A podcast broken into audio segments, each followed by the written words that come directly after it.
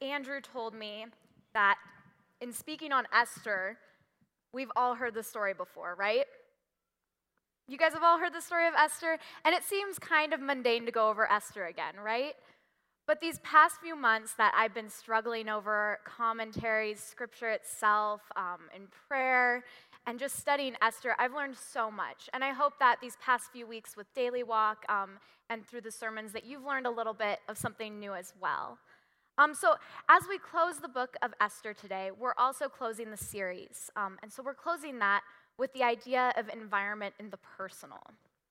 So, going through the book of Esther, we broke down environment in three different ways. We broke it down in peripheral, uh, proximal, and then personal today. So, we've talked about our peripheral environments, right? We've talked about how this affects the way we talk, the way we dress, the way we think and act. Um, we've talked that peripheral, a lot of the time, shapes us with little to no of our say or our own control. Um, and this challenged us to look at our surroundings and acknowledge the way that we're being shaped by peripheral, but not to let it take full control over our lives. We've talked about proximal environment. We've talked about how who we choose to surround ourselves with affects us.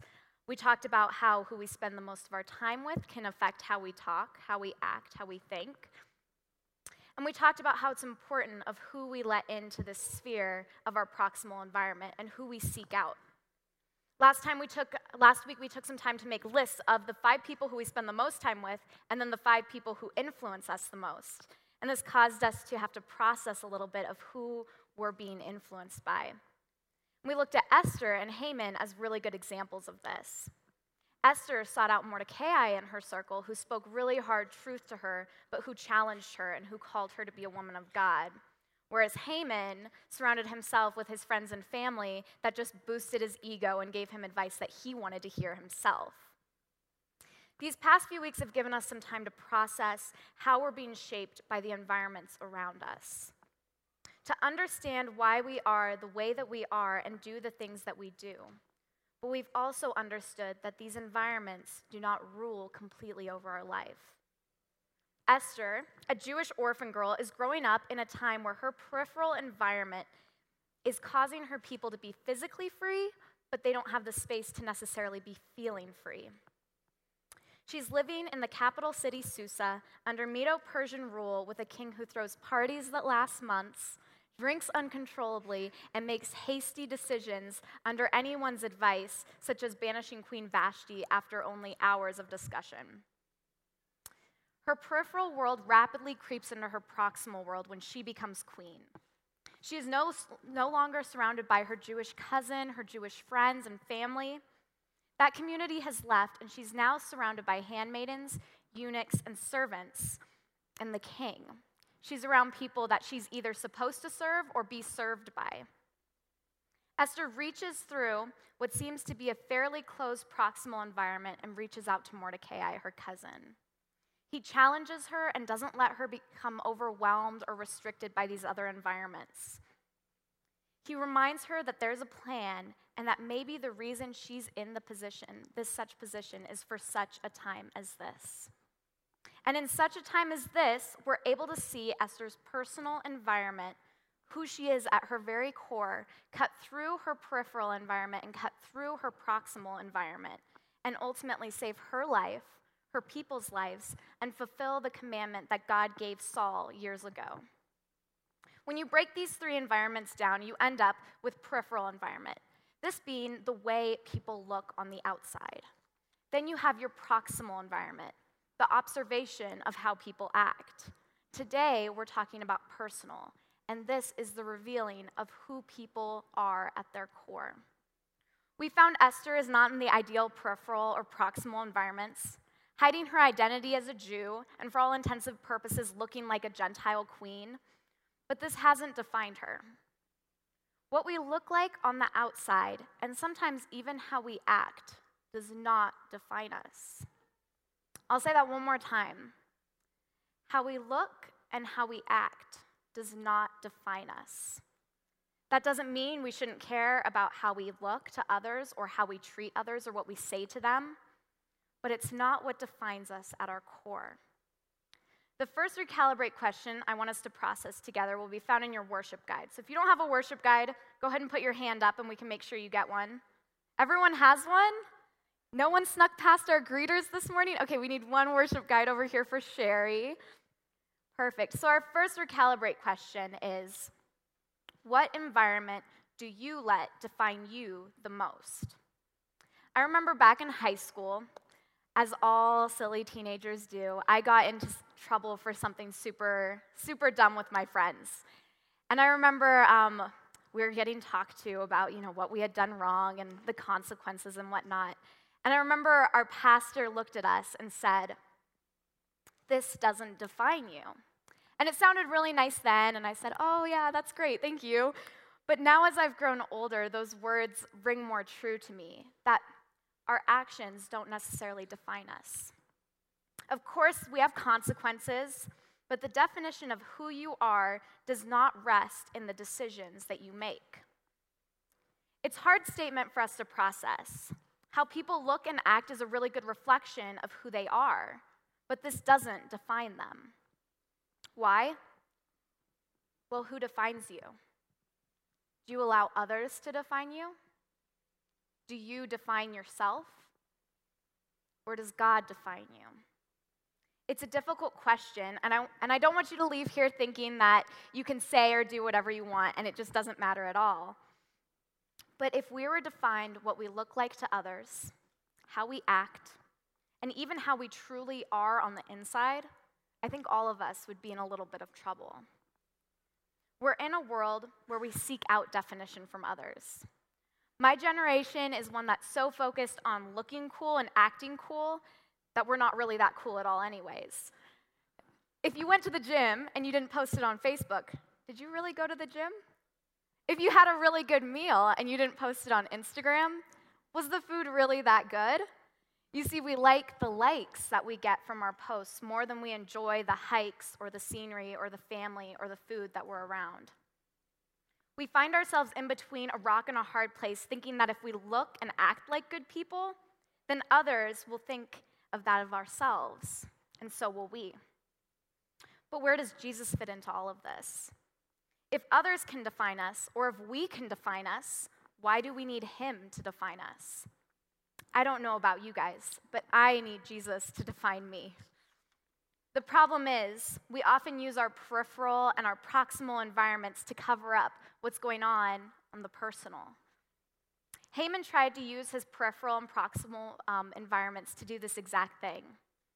He even bragged to his family about how great everything was going for him, how he was so rich and he had so many wonderful things and he got promoted and he was eating with the royalty every single day.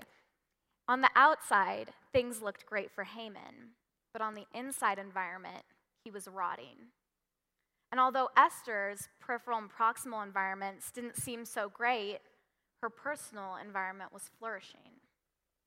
So now we've come to the point in the story where Esther's personal environment has cut through these other two. When she does this, we see Haman's environments have turned on him. Those great peripheral and proximal environments that made him look like he was royal and wealthy have now completely collapsed. No amount of wealth, power, or fame is able to cover up what's on the inside anymore. We left off at the end of chapter 7 with Haman being impaled on the gallows that he intended for Mordecai. So we're going to begin in chapter 8 today. If you want to follow along in your Pew Bibles, that's going to be page 456 or you can go on your phone or in your own Bible, but it'll be Esther chapter 8 and 456 for the Pew Bibles. The text says, On that day, King Ahasuerus gave to Queen Esther the house of Haman, the enemy of the Jews. And Mordecai came before the king, for Esther had told what he was to her. And the king took off his signet ring, which he had taken from Haman, and gave it to Mordecai. And Esther set Mordecai over the house of Haman. This is the first time in the book of Esther where everyone is out in the open. Esther has come forward as a Jew, claiming them as her people. And by doing so, she has exposed Haman as an enemy. And now Mordecai's true identity of his relationship with Esther is also revealed. Chapter 8 begins on a pretty good note. Esther's still alive, Haman's dead, Mordecai is promoted, but by verse 3, we find Esther at the feet of the king in tears.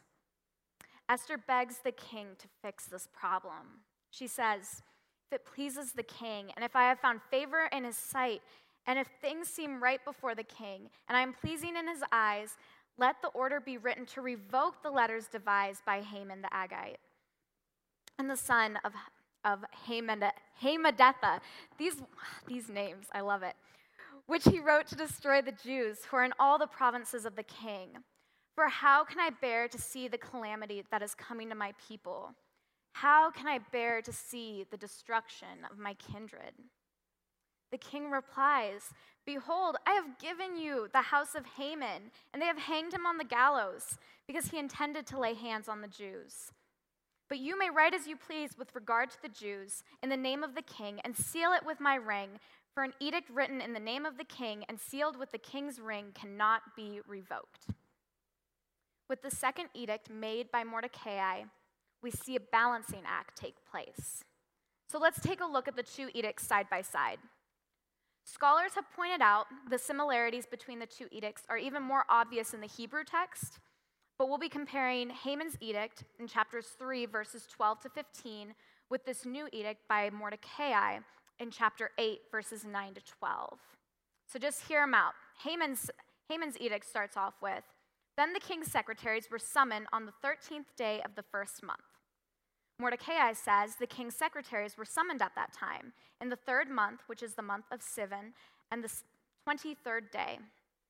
Haman's.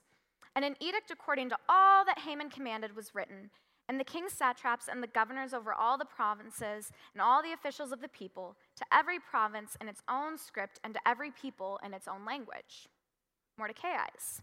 And an edict was written according to all that Mordecai had commanded to the Jews and to the satraps and the governors and the officials of the provinces from India to Ethiopia, 127 provinces, in every province in its own script and to every people in its own language. Sounding familiar? Haman's continues on. It was written in the name of King Ahasuerus and sealed with the king's ring. Letters were sent by couriers to the king's provinces, giving orders to destroy, to kill, and to annihilate the Jews, young and old, women and children, in one day, the 13th day of the 12th month, which is the month of Adar, to plunder the goods. And then Mordecai says, he wrote the letter in the name of King Ahasuerus, sealed with the king's ring, and sent them by mounted couriers riding on fast steeds bred from the royal herd. By these letters, the king allowed the Jews who were in every city to assemble to defend their lives, to destroy, to kill, to annihilate any armed force or any people or province that might attack them, with their children, women, and to plunder the goods on a single day throughout all the provinces of King Ahasuerus, on the 13th day of the 12th month, which is the month of Adar. Haman's ends. A copy of the document was to be issued as a decree in every province by proclamation, calling all people to be ready for that day. The couriers went quickly by the order of the king, and the decree was issued to the city eh, from the capital of Susa. Mordecai's ends.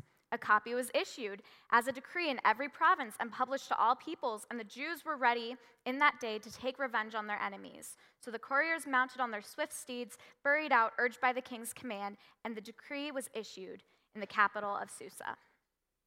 We're reminded here that the law of Haman could not be changed or revoked it could only be counteracted by another edict. This sheds light on the bigger picture of the Jews' struggle. If you've been keeping up with Daily Walk the past few weeks, you've probably read 1 Samuel 15 and recognized that this struggle between Haman, the Agagite, and Mordecai, the Jew of Benjamin, transcends time and space that they're in right now. Haman represents an entire people that have fought to destroy God's people since their exit from Egyptian slavery. It's not just Haman and his edict that Esther is fighting against, it's the people that Haman represents. As you've been reading through Daily Walk, you may have noticed that many times Haman is formally introduced as an Agagite, this being in contrast to Mordecai being from the tribe of Benjamin. If we go back to the story of King Saul, we realize that these two are not just representing themselves as individuals, but they represent a bigger storyline. So let's take a look at this bigger storyline. We're going to go to 1 Samuel chapter 15. So if you want to flip in your Pew Bibles, that'll be page 263. So we'll start off in verse 1 in 1 Samuel 15. And Samuel said to Saul, The Lord sent me to anoint you king over his people Israel. Now therefore, listen to the words of the Lord. Thus says the Lord I have noted what Amalek did to Israel in opposing them on their way when they came out of Egypt. Now go and strike him down and devote to destruction all that they have. Do not spare them, but kill both man and woman, child and infant, ox and sheep, camel and donkey. If we press a little further into the story and picking up in verse 7, and Saul defeated the Amalekites, which is east of Egypt, and he took Agag, the king of the Amalekites, alive and devoted to destruction all the people with the people with the edge of the sword. But Saul and the people spared Agag and the best of the sheep, and the oxen, and the fatted calves, and the lambs, and all that was good he would not utterly destroy. All that was despised and worthless was devoted to destruction. So, we have a problem here. Samuel confronts Saul, who greets him claiming that he has kept the command of God. So, just listen to this conversation between the two of them. Saul greets Samuel Blessed be to you in the Lord. I have performed the commandment of the Lord. Samuel retorts with, What then is this bleating of sheep in my ears and the lowing of oxen that I hear? Ooh, this is getting kind of awkward. Saul goes, Well, I brought them from the Amalekites, for the people spared the best of the sheep and the oxen to sacrifice to the Lord your God, and the rest we have devoted to destruction. Samuel loses it a little bit. He says, Stop. I will tell you what the Lord said to me last night. Though you are little in your own eyes, are you not the head of the tribes of Israel?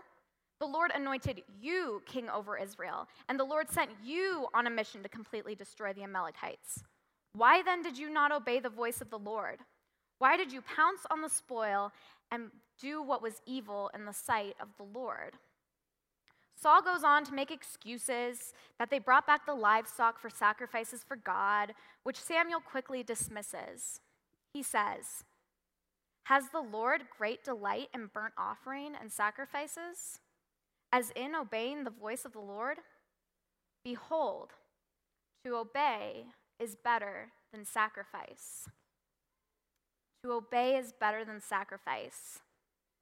God's message to Saul was to completely wipe out the Amalekites, all the people, all their goods, all their livestock. God called Saul to do something, and he didn't follow through.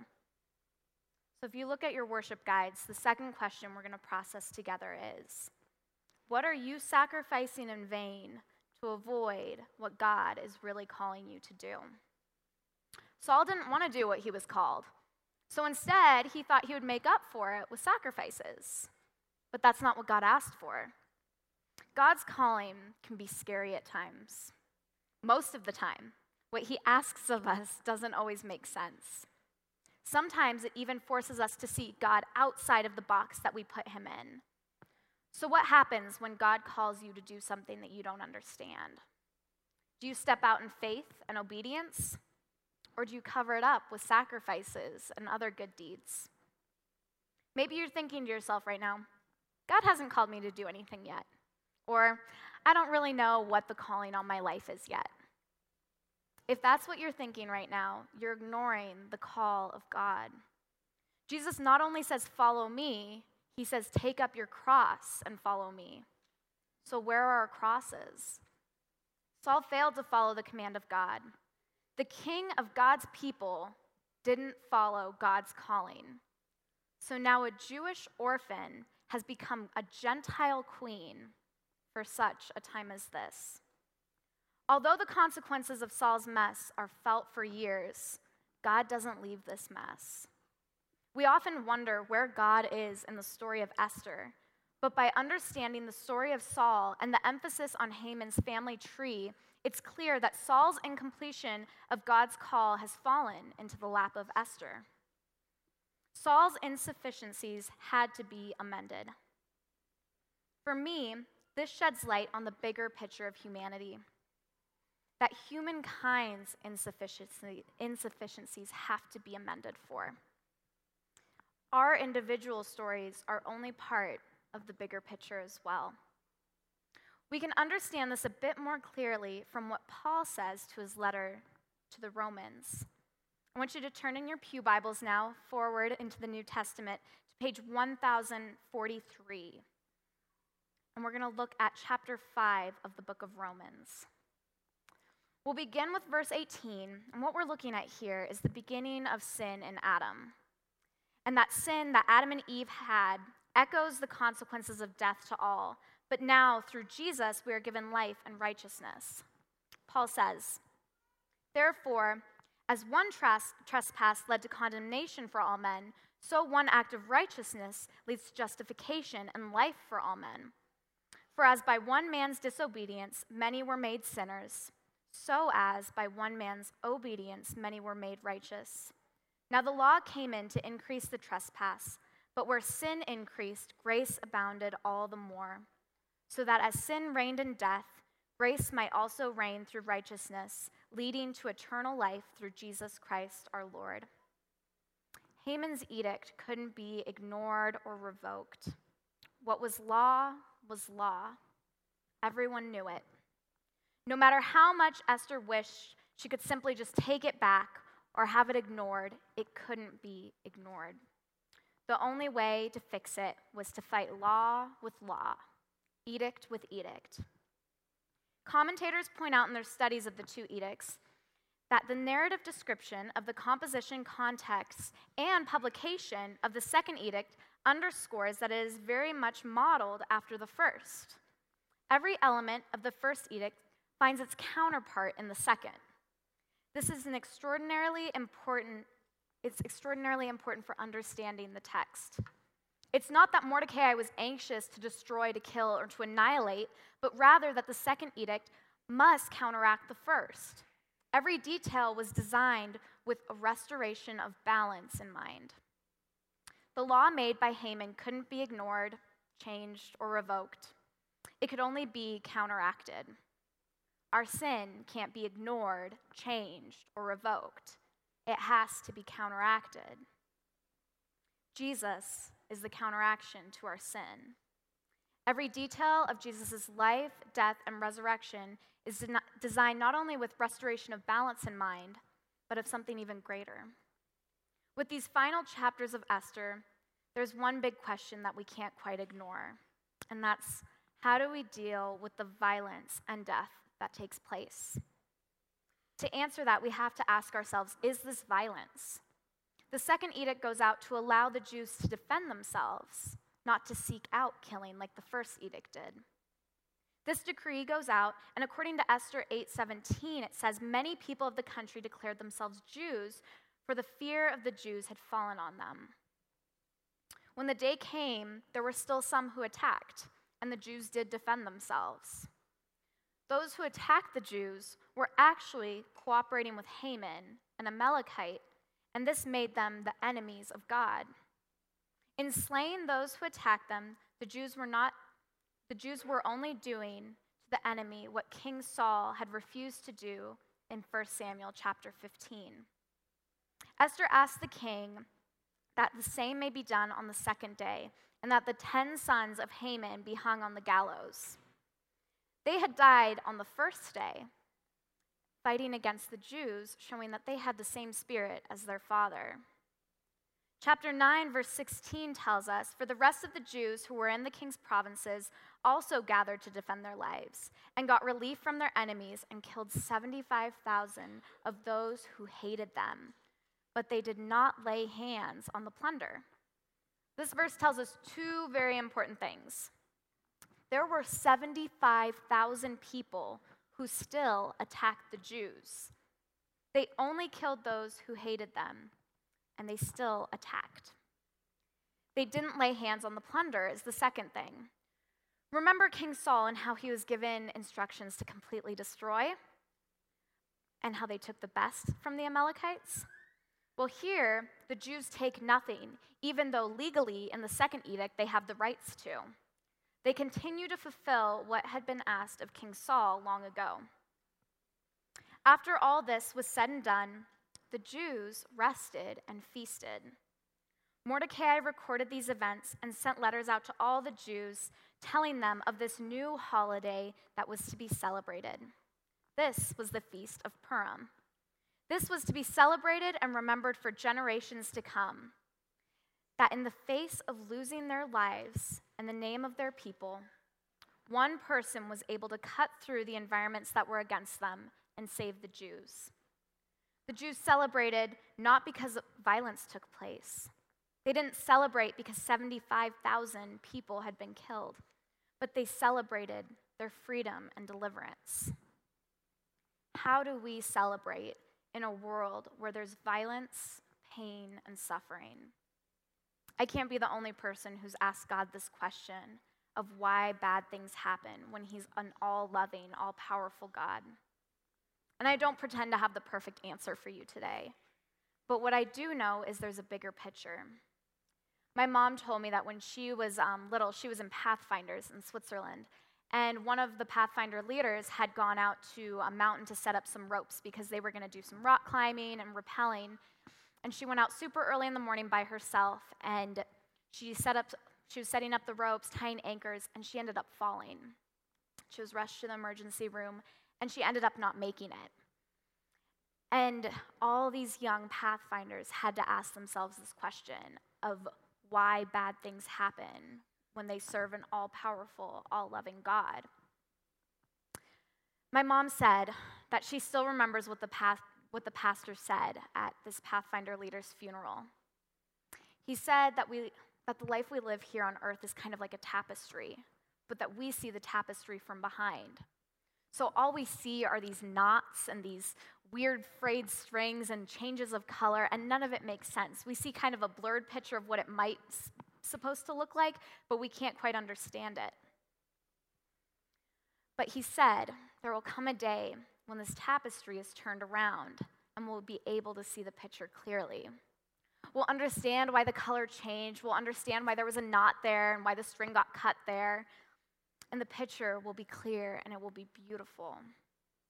I'm not sure if that story satisfies the answer that your soul needs, but it satisfied the answer that my mom's young mind needed. God is in control and he is working things out to weave a beautiful picture. Esther only, only saw the backside of the tapestry. She saw herself locked into a queenly position with a king who banished his last queen. She saw Haman devise a plan to kill her and her entire people. She saw vengeance, she saw violence. But within Esther's personal environment, she held communion with God and she held a spirit of faith. When we look at the book of Esther, at her life, we have to recognize the influence of her peripheral environment, of her proximal environment. But at the end of the day, her strength and courage came from somewhere deep within. It came from her personal environment. It came from her fasting, from her seeking, it came from her character. She was able to walk into the king's court, request her people's safety, and if she perished, well, then she perished. But that wasn't up to her. Her own life wasn't as important to her as God's plan. She had faith that even in the face of death, she knew God would deliver her people somehow, some way. So, why talk about uh, environment in the book of Esther? It's a wonderful historical account of the preservation of the Jews it's a wonderful account of many life lessons that we can get. We see a story of Esther's strength and courage, and we want to be a people of strength and courage. We see the consequences of Saul's disobedience and how it causes ripples for years, and we don't want to have those same disobedience and have our consequences ripple for years. We see the encouraging words of Mordecai to Esther, and we seek to find Mordecai's in our life that can speak to us in difficult times and give us strength. We see how vengeance has grown in Haman's heart And when we hold on to ill feelings, they don't just disappear, but they fester and grow. We see King Ahasuerus grow as a king, going from promoting Haman to promoting Mordecai. With all these great lessons found in Esther, why talk about this book in the context of environment? Because environment's important. It shapes how we think, shapes how we feel, shapes how we dress, it shapes how we talk, it shapes what we eat. We talk about environment all the time. We talk about what healthy environments should look like. We talk about what unhealthy environments look like. Many times, we just grow accustomed to our environment. I've had many friends go overseas to do student mission work, and when they come back, they go through this period of transition, and it's painful. I've heard stories of student missionaries coming back home and they walk into a grocery store and they cry. They weep. They weep because of all the food that's there, because the environment that they had been in hardly had anything to eat. Your environment shapes your values. I've spent a good deal of these past two weeks talking and processing how our environment shapes us. But I think it's time for us to pause and begin talking and processing how we shape environment. Environment exists because we exist, because we create it. And where does it all start? It starts with us, it starts with our personal environment, with who we are, with the character and values that we hold, by allowing God time to shape us. Proximal environments are just environments made up of a bunch of personal environments. Peripheral environments are just environments made up of a bunch of proximal environments. In Esther's story, we find her in a space that we often find ourselves in a space where we submit to environment. Do you remember what Esther said to Mordecai back in chapter 4? All the king's servants and all the people of the king's provinces knew that if any man or woman goes, into the king, goes to the king in the inner court without being called, there is but one law to be put to death, except the one who the king holds the golden scepter to, so that they may live. She says, But as for me, I haven't been called the king for 30 days. In other words, Esther was saying, Everyone knows how this works. This is the environment that we're in. What if that's the mentality we're always in? That's just how it is. That's just how our environment goes. What would our lives look like if the current environment had always been respected. If no one tapped into their personal environments to make change in their proximal circles, and if those circles never stepped out to make a change in the peripheral. So today, what are you doing? I found myself fighting the environments I've been in before. I found myself complaining about environments before. But what I found from Esther's story is that although we need to acknowledge our environments, we can't always let them get the best of us. Transitions are inevitable. How many of you guys said that you were five? When I was five, I moved from California to Washington, and that was the first big transition of my life. Then, shortly after, I started kindergarten, and wow, that was the biggest environment shock. Then, changing schools in third grade, then going to high school then going to college, and then coming here. It feels like my environment's always being changed, right? And then I thought to myself, oh, you know, when I, when I become an adult, my environment will just kind of mellow out, right? Have you guys experienced that? Have your environments all mellowed out if you're an adult now? No? Okay, good. I have something to look forward to. What I've learned is that I have to embrace these environments because they can be painful. When I first went to college, there were a few months where I was like, I don't, I don't think I can do this. I think maybe, you know, a degree, not so important. I just want to go home. Even coming here, it's been a big change. I went from living in a place with all my friends, seeing people all the time, and I don't know if you've known this, but I'm a big extrovert. Okay. I am. I would even do introverted things with people. So that's, that's my kind of extrovertness coming out. And now coming here and realizing that all my close friends aren't close at all. I can call them, but not always. I can hang out with them, but not always. And it's been an environmental shift that I've had to process. We can either choose to fight the transitions or le- learn to embrace them and lean into them. We often say that God allows us to go through things to grow and change us. But what if we're placed in situations and an environment to help us help the environment grow? We believe in God and we believe that we are created in his perfect image. We believe that a perfect environment was created here on earth. And we also believe that that perfect environment was tainted, and now we're living in an environment that was not intended for us. So, what do we do with that now? Do we fight the environment?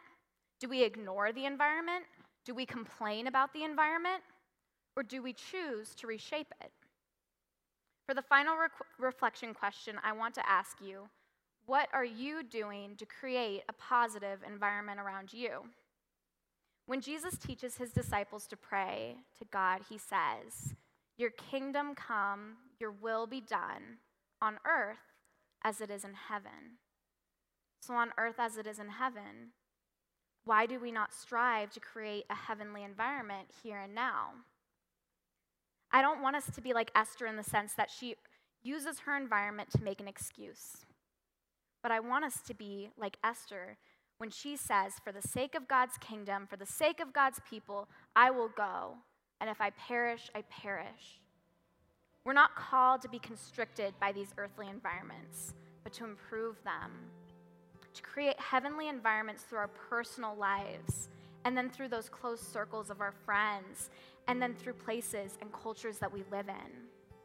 We are not here to be shaped by environment, but to shape it. Let's pray. Jesus, we hear your calling on our lives as individuals, as a proximal circle, as a peripheral environment. And Jesus, we don't want to just ignore it. We don't want to be like King Saul and just brush it off and only listen to you part way and then throw some sacrifices out there to make it look like we're being good followers of you, Jesus. We want to follow you with hearts that say, if we perish, we perish. Jesus, I pray that you give us a spirit of Esther, a spirit of courage. Jesus, we all have different environments that we face, we all have different obstacles. But God, I pray that you don't let us be weak, that you let us be strong, that you don't let us make excuses for why we don't follow your calling in our lives. Jesus, don't let us be a people who let environment affect us in negative ways, but let us be a people who want to shape environment and make it positive for not only ourselves, not only our families, not only our friends, not only for our church, not only for Boulder, but for this earth. Jesus, we pray today that your kingdom come and that your will be done on earth as it is in heaven. Amen.